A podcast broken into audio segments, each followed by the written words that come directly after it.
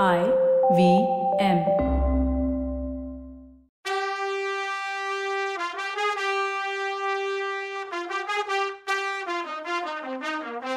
வணக்கம். Welcome to twenty eighth episode of கதை பாட்காஸ்டின் பொன்னியின் செல்வன்.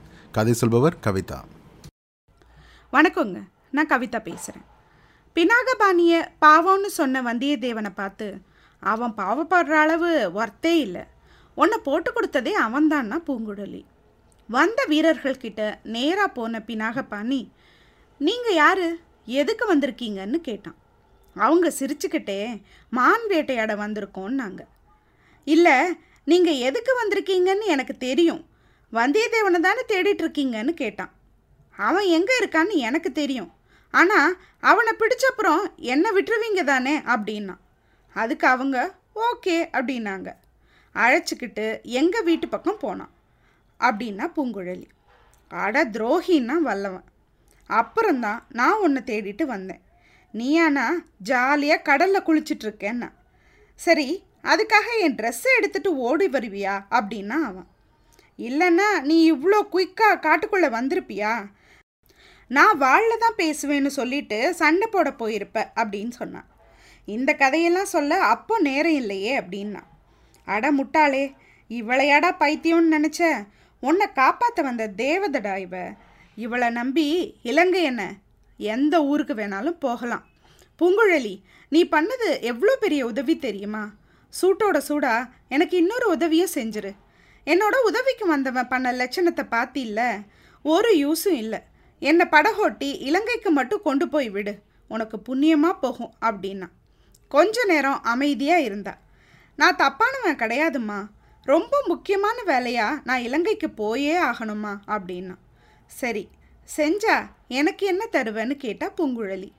இப்படி கேட்டுட்டு அவ ரொம்ப வெக்கப்பட்டா. வந்தியத்தேவனுக்கு ராத்திரி நடந்ததெல்லாம் ஞாபகம் வந்துச்சு. நீ எனக்கு உதவி செஞ்சா என்றைக்குமே நன்றியோடு இருப்பேன்னு சொன்னான். இல்லை, நீ ஏதாவது உதவி கேட்டாலும் செய்கிறேன்னா. நிஜமா நிஜமா சத்தியமா சத்தியமா நீ என்ன கேட்டாலும் செய்கிறேன்.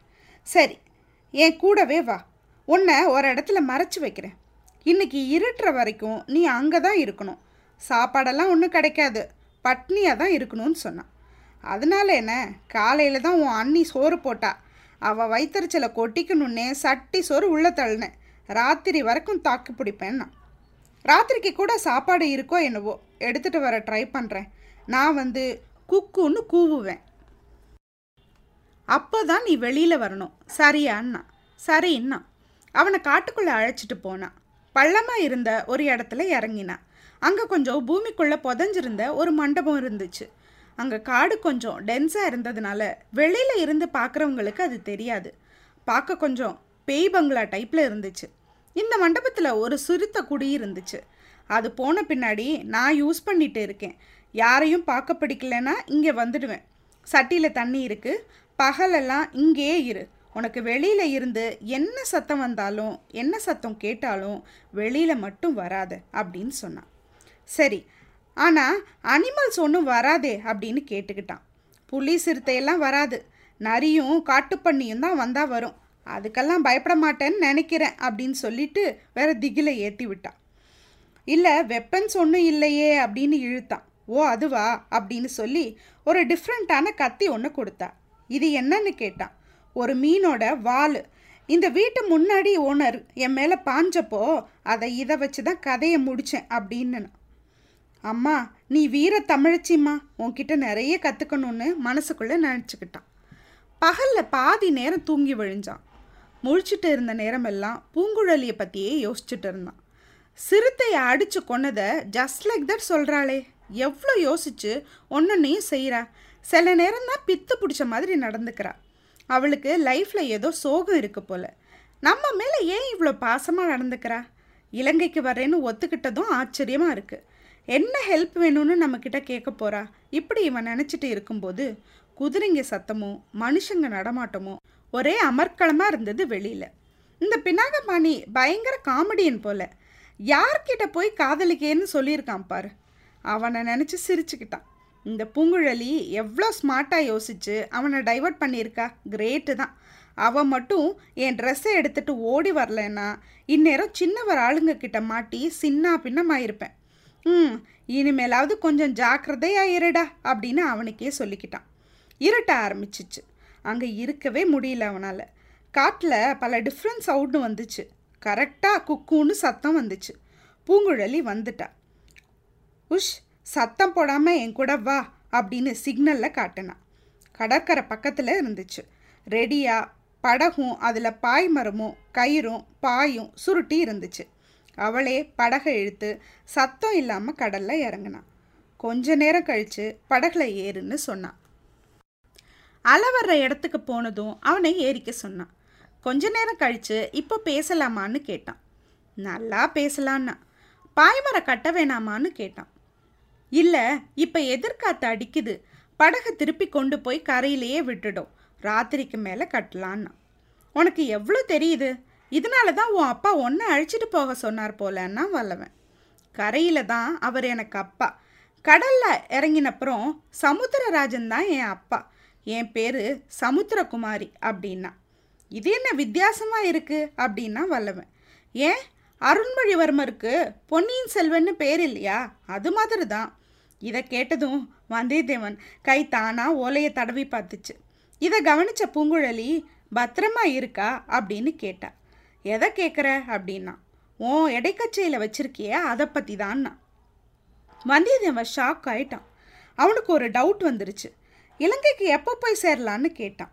ரெண்டு பேரும் சேர்ந்து துடுப்பு போட்டால் விடியும் போது போயிடலாம், காத்தும் ஹெல்ப் பண்ணணும் அப்படின்னா.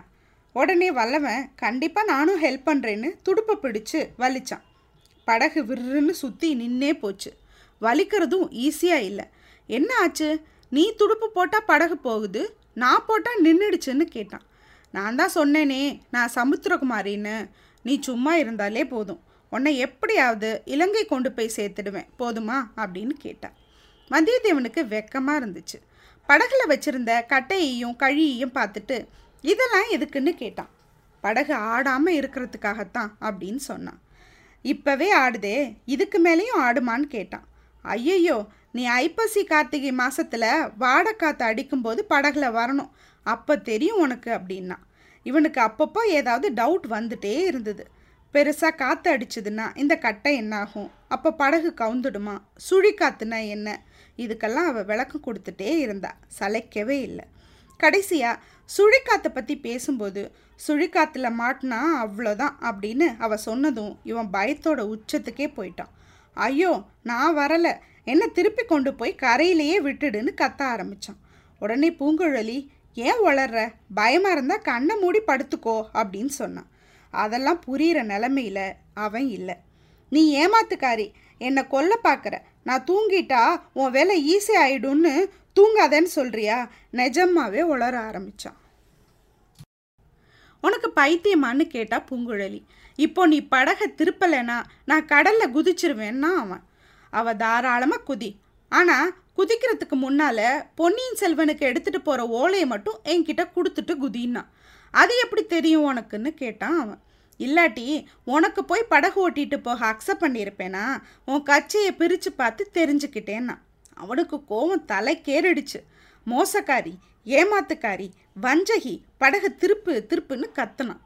எவ்வளோ முக்கியமான ஓலை, அதை உன்கிட்ட போய் கொடுத்துருக்காங்களே குந்தவை, ஐயோ அப்படின்னு நொந்துக்கிட்டா பூங்குழலி. ஓலையை கொடுத்தது யாருன்னு கூட உனக்கு தெரியுமா, ஓ இப்போ படகை திருப்புறியா இல்லையா, இல்லைன்னா குதிச்சிருவேன்னு சொன்னான் அவன். ஓகே குதின்னா பூங்குழலி. வெறி பிடிச்சி போயிருந்த வல்லவன் கரையோரத்தில் இருக்க மாதிரி கொஞ்சமாக தான் தண்ணி இருக்குன்னு நினச்சி குதிச்சான். ஆனால் தண்ணி எக்கச்சக்கமாக ஆழமாக இருந்த பிரதேசம் அது. தத்தளிச்சான். கொஞ்சம் ஆற்றுல குளத்துல எல்லாம் நீச்சல் அடித்த எக்ஸ்பீரியன்ஸ் இருந்தாலும் கடல்னாலே பயம் இருக்கவனுக்கு நீச்சல் ஞாபகம் வருமா, அந்த நேரத்தில் முழுகி முழுகி மேலே வந்தான். சாக போகிறோன்னு தெரிஞ்சிடுச்சு. என்னென்னவோ கனவு கண்டேனே, அரசட்டை எப்படியாவது கெஞ்சி பழைய பத்து கிராமத்தை வாங்கி அதுக்கு ஒரு அரசனா குந்தவை பிராட்டியை கல்யாணம் பண்ணிக்கிட்டு, சே எல்லாத்தையும் இந்த பிசாசு கெடுத்துடுச்சே, இவ பழுவேட்டரையர்களோட ஆளாக இருப்பாளோ, இல்லை அந்த மோகினி பிசாசு நந்தினியோட ஆளாக தான் இருப்பா, நல்லா இருப்பாளா, அவள் மட்டும் என் கையில் கிடச்சா நாஸ்தி பண்ணிடுவேன், கையாலே நெரிச்சு சே சாக போகிறேன், சாமியை நினைக்கலாம், எதுக்கு இந்த பிசாசை நினச்சிக்கிட்டு, கடவுளே படகு தெரியுதே, இப்படியெல்லாம் சாவோட விளிம்பில் இவனுக்குள்ள நினப்பு ஓடிட்டே இருக்குது. பூங்குழலி ஃபஸ்ட்டு இவன் விளையாட்டுக்கு தான் பண்ணுறான், திரும்பி ஈஸியாக படகுல ஏறிடுவான்னு நினச்சா. ஆனால் அவன் பயங்கர பீதியில் நீந்தவே முடியாததை பார்த்ததும் கொஞ்சம் சீரியஸாக விளையாடிட்டோமோ அப்படின்னு நினப்பு வந்துடுச்சு அவளுக்கு. வா வந்து ஏறிக்கோன்னு படகை பக்கத்தில் கொண்டு போனான். ஆனால் அதை அவன் கேட்ட மாதிரியே தெரியல. சரி, அவனாக எந்த முயற்சியும் பண்ண மாட்டான் போல, நான் தான் ஏதோ பண்ணணும். ஏண்டி நீ வாயை வச்சுக்கிட்டு சும்மாவே இருக்க மாட்டியா, இவன்கிட்ட போயா குதிடான்னு சொல்லுவ, ரொம்ப மானஸ்தம் போல, நீந்த முடியாதுன்னு தெரிஞ்சும் குதிச்சிருக்கானே, அவசரம் கொடுக்க, இப்படி அவளுக்குள்ளே பேசிகிட்டு இருந்தா. ஆனால் அவள் கை வேலையை பரபரப்பாக பார்த்துட்டு இருந்தது. படகுல கிடந்த கயிற்றில் ஒரு முனையில் ஒரு கட்டையை எடுத்து கட்டினான், இன்னொரு முனையை தான் இடுப்பில் கட்டிக்கிட்டா. கடலில் குதிச்சா, நீந்தி போய் அவனை பிடிச்சா. இந்த தண்ணியில் செத்து போக போகிறவங்க கடைசி நிமிஷத்தில் காப்பாற்ற வர்றவங்களையும் சேர்த்து மூழ்கடிச்சுவாங்களே, அந்த மாதிரி எதுவும் நடந்துடக்கூடாதுங்கிறதுல கவனமாக இருந்தா. அவன் தலைப்பக்கமாக போய் மூஞ்சியை பார்த்து ஓங்கி ஒரு குத்து விட்டா. பொறி பறந்துச்சு வல்லவன் கண்ணில், மயங்கிட நிலைக்கு போனான். வல்லவனோட மயக்கம் இன்னும் தெளியலை. நிறைய உப்பு தண்ணி குடிச்சிருந்தான். செத்தானா இருக்கானான்னு தெரியல. யாராவது சிகரெட் புகையை அவன் மூஞ்சியில் ஊதி எழுப்பி விடுங்க. என்ன கதை இதுன்னு கேட்குறீங்களா? முதல்லையே டிஸ்க்ளைமர் போட்டுடுறேன், புகைப்பிடிப்பது உடல் நலத்திற்கு கேடு விளைவிக்கும், உயிரை கொல்லும். உங்களுக்கு பாப்லோ பிக்காசோ அவரை தெரியுமா? அட, நம்ம உலக புகழ் பெற்ற ஓவியர் பிக்காசோ தாங்க அது. அவர் பிறந்தப்போ அழவே இல்லையா. அவர் அங்கிள் டாக்டராக இருந்தவர், அந்த ரூமில் இருந்திருக்கார். அவர் அப்போது ஸ்மோக் பண்ணிட்டு இருந்திருக்காரு. குழந்தை இறந்துருச்சோன்னு டென்ஷனாக கூட இருக்கலாம். அவர் அப்போது எதேச்சையாக புகையை குழந்த முகத்தில் விட்டுருக்கார். குழந்தை ரியாக்ட் பண்ணியிருக்கு, உயிர் இருக்குன்னு எல்லாரும் சந்தோஷப்பட்டாங்களாம். அவரை பற்றி ஒரு எக்ஸ்ட்ரா செய்தி, அவர் குழந்தையாக பேச ஆரம்பிக்கிறதுக்கு முன்னாடி வரைய ஆரம்பிச்சிட்டாராம். கதை முடிஞ்சுது. அது மாதிரி புகைப்பட்டா எழுந்திருப்பானோ என்னவோ. பூங்குழலி பாவம் அதுக்கெல்லாம் எங்கே போவா. நல்ல வேலை அதெல்லாம் பண்ணுறதுக்கு முன்னாடி வல்லவனுக்கு முழிப்பு வந்துடுச்சு. இடுப்பில் ஈரத்துணி இருக்கிற உணர்வு வந்துச்சு. அது மேலே கயிறும் கட்டியிருந்துச்சு. ஜில்லுன்னு காற்று வந்து அவனை ஃப்ரெஷ்ஷாக்குனுச்சு. யாரோ பாடுற சத்தம் கேட்டுச்சு. ஹே, பூங்குழலி வாய்ஸில் இது எங்கே? அவ கொஞ்சம் தலை நிமித்தி பார்த்தான். எதிர்த்தாப்பில் தான் உட்காந்து படகு ஓட்டிகிட்டு இருந்தாள். அப்போ தான் நைட்டு நடந்தது எல்லாம் ஞாபகம் வந்துச்சு. திரும்பி படகு ஆடி நான் கடலில் விழுந்துடக்கூடாதுன்னு கயிறால் கட்டி வச்சிருக்கா போல. திடீர்னு இப்போ தொட்டு பார்த்தான். ஓலையும் பணமும் பத்திரமா இருந்துச்சு. போயும் போயும் இந்த பொண்ணு மேலே சந்தேகப்பட்டுட்டேனே, அவளுக்கு என்னை கொல்லணும்னு இருந்தா ஏன் என்னை காப்பாற்றணும்? படகுல எப்படி தூக்கி போட்டா என்ன? எவ்வளோ ஸ்டெமினா வேணும் அதுக்கு? அவளை பார்த்தான். பாய் மரத்தில் பாயை கட்டிட்டு இருந்தா. பூங்குழலி பூங்குழலின்னு கூப்பிட்டான். ஓய், முழிச்சிட்டியா அப்படின்னு கேட்டா. நான் ஹெல்ப் பண்ணுறேன், என் கட்டை அவுத்து விடு அப்படின்னா. அப்பா சாமி, நீ நைட்டு செஞ்சதே எனக்கு பெரிய ஹெல்ப்பு, நீ சும்மா இருந்தாலே போதும், கயிறை நீ ஏன் அவுத்துக்கலான்னா. வந்தியத்தேவன் ஃப்ரீ பண்ணிக்கிட்டான். தண்ணி குடித்தான். உனக்கு சாப்பாடு கூட கொண்டு வந்தேன், ஆனால் அதெல்லாம் தண்ணியில் விழுந்துருச்சுன்னா உன்னை பற்றி தப்பாக நினச்சிட்டேன், சாரின்னா வல்லவேன். அது சரி, நீ யாரோ நான் யாரோ, பொழுது விடிஞ்சு இலங்கை வந்தால் நாம் பிரிய போகிறோம் அப்படின்னு சொன்னான். வல்லவன் அடிவானத்தையே பார்த்துட்டு இருந்தான். எத்தனையோ கடல் வழியாக போகிறவங்களுக்கு இந்த துருவ நட்சத்திரம் தானே வழிகாட்டுது. இந்த துருவ நட்சத்திரத்தை யாருக்கோ உதாரணம் சொன்னாங்களே, ஆ பொன்னியின் செல்வருக்கு. அவரை தான் துருவ நட்சத்திரத்தோட கம்பேர் பண்ணார் குடந்தை ஜோசியர். அப்படிப்பட்ட இளவரசரை பார்க்க போகிறேன். ம், இதெல்லாம் நடக்கிறது பூங்குழலினால தான். நாம் பொழுது விடையும் போது நாகத்தீவு போயிடுவோன்னா பூங்குழலி. நாகத்தீவுலையா இறங்க போகிறோம் அப்படின்னு கேட்டான் வல்லவன். ஆமாம், நாகத்தீவில் இறங்கினா அங்கேருந்து தரை வழியாகவே இலங்கைக்குள்ளே போயிடலாம் அப்படின்னா பூங்குழலி. என்னை இறக்கி விட்டுட்டு நீ என்ன பண்ண போகிறேன்னு கேட்டான். அதை பற்றி உனக்கு என்ன? இல்லை, எனக்கு எவ்வளவோ பெரிய ஹெல்ப் பண்ணியிருக்க, நான் உனக்கு ஏதாவது பண்ணியே ஆகணும், நீ ஏதோ என்கிட்ட கேட்பேன்னு சொன்னியே, சொல்லு, நான் என்ன பண்ணட்டும்னு கேட்டான். நீ நன்றியே இல்லாதவன், எனக்கு கேட்க வேண்டியது எதுவுமே இல்லைன்னு சொன்னா பூங்குழலி. நல்லவ பூங்குழலி, ஒரு நல்ல ஃப்ரெண்டாக இருந்தா. ஒரு நல்ல ஃப்ரெண்ட்ஷிப்பை வந்தியத்தேவனுக்கு எடுத்துக்கிட்டானோ, இனிமேட்டு அவள் எப்படி ரியாக்ட் பண்ணுவா? அடுத்த எபிசோடில் பார்க்கலாம். அது வரைக்கும் பாய், சீ யூ சூன்.